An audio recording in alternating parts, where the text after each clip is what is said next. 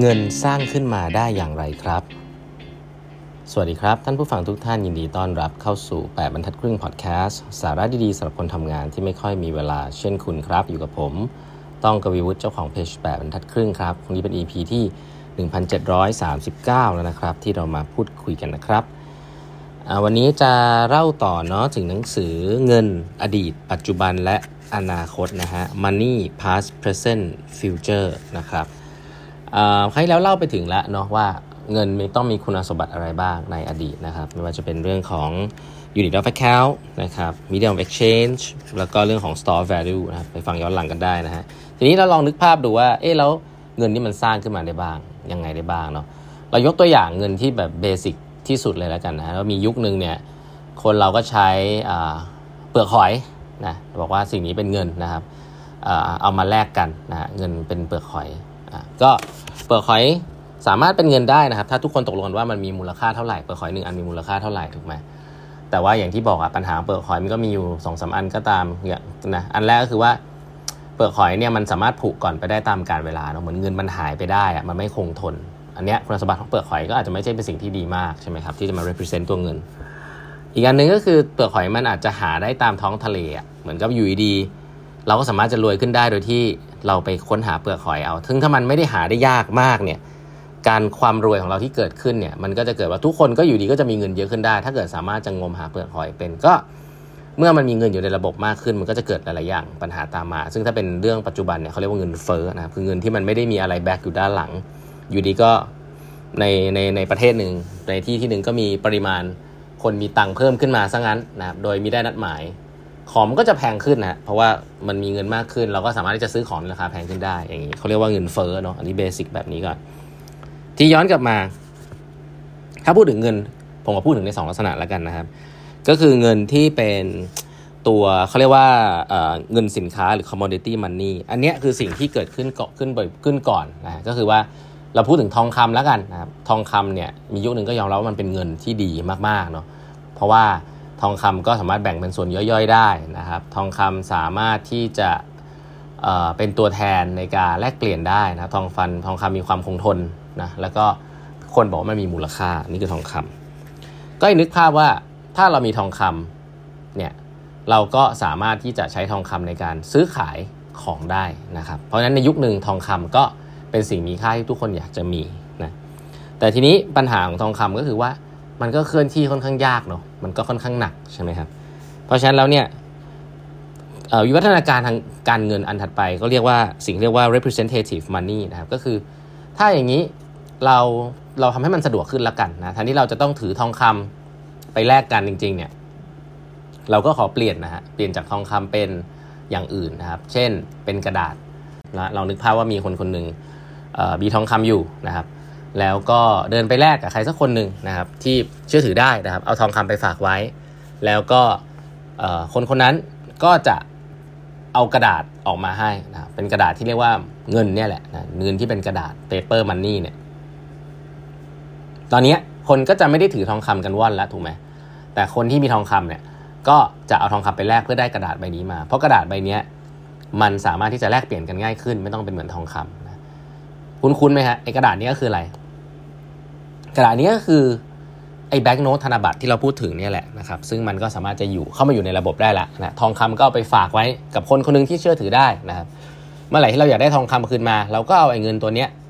ไปแลกกับแบบเพราะไอ้เงินตัวเนี้ยข้อดีของมันก็คือว่ามันสะดวกนะครับ แล้วก็มันก็สามารถที่จะมีในหลายรูปแบบเนาะอย่างเช่น ทองคำหนึ่งพันหนึ่งพันบาท สมมติผมพูดคำเนี้ย ก็ไม่ต้องใช้แบบเหรียญเหรียญบาทหรือแบงก์บาทหนึ่งหนึ่งพันอันก็ได้ ก็ใช้แบงก์พันก็ได้ ยกตัวอย่างแบบนี้แล้วกันนะก็ทำให้ความหนาแน่นของมูลค่าเนี่ยมันอยู่ที่กระดาษใบหนึ่งได้ค่อนข้างดีทีเดียวนะครับ เพราะฉะนั้นสิ่งนี้เรียกว่าเเขาเรียกว่า representative money ก็คือเงินมันมีค่า เพราะว่าเราเชื่อว่าเงินเนี้ยมันมีคนที่คนที่ถือเนี่ยมีทองคำอยู่จริง ๆ เพราะว่าเขาไปแลกทองคำมาจริง ๆ อันนี้คือสิ่งที่เกิดขึ้นนะครับ ทีนี้สิ่งที่น่าสนใจก็คือว่า ถ้าวันหนึ่งมันมีคนหัวหมอ เรานึกภาพออกเลยนะครับว่ามีคนหัวหมอว่าเฮ้ยแล้วทำไมฉันถึงต้องมีทองคำเพื่อจะได้เงินนะถ้าเงินมันคือกระดาษจริงๆ แล้วถ้ากระดาษนี้มันไม่ได้ผลิตยากมาก ฉันก็ผลิตกระดาษอันนี้มาเลยสิ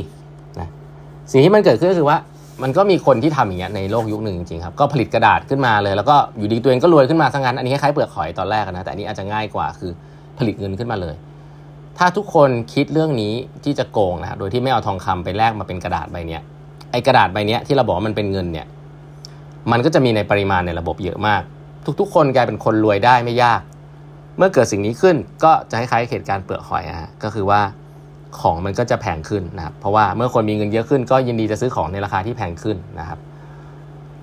อันเนี้ยคุณคุ้นไหมว่าคืออะไรนะก็คือเงินเฟ้อนั่นเองนะครับ แล้วถามว่าเงินเฟ้อเกิดจากอะไร ก็เกิดจากเนี่ยอยู่ดีก็มีใครก็ไม่รู้มาพิมพ์พิมพ์เงินออกมา แล้วเงินมันก็อยู่ในระบบมากคล้ายๆ กับปัจจุบันไหมเราเห็นว่าเออมันเกิดเหตุการณ์ที่ถ้าเราพิมพ์เงินออกมา โดยที่ไม่ได้มีทองคำ back อย่างที่อเมริกาทำเนี่ยสิ่งที่เกิดขึ้นก็คือว่าของมันจะแพงขึ้นนะครับเมื่อของแพงขึ้นเนี่ยมันก็เหมือนกับเงินที่เราถืออยู่มันซื้อของได้น้อยลงถูกไหมก็เหมือนเงินมันก็ด้อยค่าลงเขาเรียกว่าเงินเฟ้อนะครับอันนี้คือพูดให้อธิบายให้ดูง่ายๆเนาะ เพราะฉะนั้นแล้วเนี่ยเงินเฟ้อเกิดจากเหตุการณ์แบบนี้ครับที่มันมีธนบัตรมีกระดาษที่มันไม่ได้มีทองคำหรือมีสิ่งที่มันมีค่า back ไว้นะครับแล้วก็พิมพ์ออกมาแบบนี้ทำให้คนเป็นคนรวยง่ายขึ้น เมื่อคนเป็นคนรวยง่ายขึ้น ก็เอาไปใช้จับจ่ายทำให้ของมันแพงนะครับสิ่งนี้มันก็แก้ได้ด้วยอะไรฮะก็แก้ได้ด้วยว่า เฮ้ย ไม่ใช่ว่าทุกคนสามารถที่จะพิมพ์เงินได้นะ ไม่ใช่ว่าทุกคนสามารถที่จะแลกรับทองคำได้นะ มันต้องเป็นสิ่งที่เรียกว่าธนาคารกลางนะ ที่ออกไอ้สิ่งเหล่านี้ได้เท่านั้น และใครที่หารกล้าที่จะพิมพ์พันธบัตรเนี่ยถือว่าเป็นกฎหมายเป็นการลงโทษที่ต้องร้ายแรงพอสมควร ก็เหมือนคนทำเงินปลอมขึ้นมาในยุคนี้ครับถ้ามันก็เป็นเรื่องใหญ่มากถูกไหมเช่นเดียวกันครับเพราะงั้นไอ้เงินกระดาษพวกนี้ภาษาอังกฤษเขาเรียกว่าเงินเฟียสนะเราเรียกว่าเฟียสมันนี่ก็คือไอ้กระดาษพวกนี้แหละนะครับที่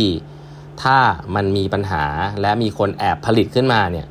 ก็จะเกิดปัญหาทำให้เงินในระบบมันมากขึ้น ก็จะเกิดเงินเฟ้อนะครับอะอันนี้เล่าให้ฟังแบบนี้ก่อน จะได้เห็นภาพว่าเงินเฟ้อมันไม่ได้เป็นเรื่องเทคนิคมันไม่ได้เป็นเรื่องที่แบบโอ้ยเกิดจากธนาคารกลาง เกิดจากสภาพ economic ที่มันดูยากๆนะเงินเฟ้อจริงๆก็เกิดแบบนี้นะครับอันนี้คือวิธีแรกก่อนนะก็คือเขาเรียกว่า demand side ก็คืออยู่ดีมันมีเงิน มันมีเงินในระบบเยอะขึ้นนะครับจากการที่มีคนพิมพ์เงินออกมา โดยที่ไม่ควรจะพิมพ์นะเพราะว่าถ้าพิมพ์แล้วเงินมันก็ด้อยค่าลงไป ซึ่งลักษณะนี้ปัจจุบันเราก็จะเห็นอยู่คือประเทศสหรัฐอเมริกาเวลาพิมพ์เงินออกมาอัดฉีดเงินที่เรียกว่า QE quantitative easing อะไรเงี้ยก็จะเห็นว่าภาพใหญ่ก็คือไอ้สิ่งเนี้ยที่เรียกว่าดูยาก QE เนี่ยมันก็คือการพิมพ์เงินเขาเราก็อัดเข้าไปในระบบนั่นแหละนะฮะที่จริงๆมีสหรัฐทำได้อยู่คนเดียวนะเพราะเป็นค่าเงินเขาเนี่ยก็เมื่อมันเกิดสิ่งนั้นขึ้น ของมันก็แพงครับ ของที่เราแพงในตลาดที่เราอาจจะไม่ได้เห็นชัดๆ ก็คือพวกอาหงอาหารอะไรนะแต่ถ้าชัดๆเลยช่วงปีสี่ห้าปีที่ผ่านมาก็คือราคาหุ้น เขาบอกว่าไอ้เงินที่มันปริ้นออกมาเนี่ยไม่รู้จะไปไหนมันก็เอาไปซื้อหุ้น หุ้นมันก็ขึ้นนะครับเห็นไหมอันเนี้ยอาจจะเป็นดีมานปลอม แล้วสุดท้ายเศรษฐกิจไม่ดีมันก็คราชลงมานะครับเพราะฉะนั้นถ้าถามว่าของมันแพงไม่เห็นเห็นเลย บอกดูไปดูที่ราคาหุ้นเนี่ยฮะเงินที่ปริ้นออกมาเนี่ยอัดฉีดเข้าไปในระบบเนี่ยมีการเอามาซื้อขายหุ้นกันเนี่ย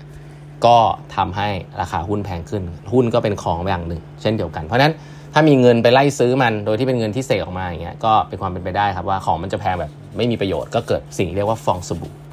อะไรแบบนี้เป็นต้นเนาะรายละเอียดเดี๋ยวมาเล่าให้ฟังต่อกันนะครับ เรื่องของเงินนะครับว่าควรจะทราบเรื่องอะไรบ้างนะครับวันนี้เวลาหมดแล้วนะฮะฝากกด subscribe แบบพัดครึ่งแคสนะครับแล้วเดี๋ยวเราพบกันใหม่พรุ่งนี้ครับ สวัสดีครับ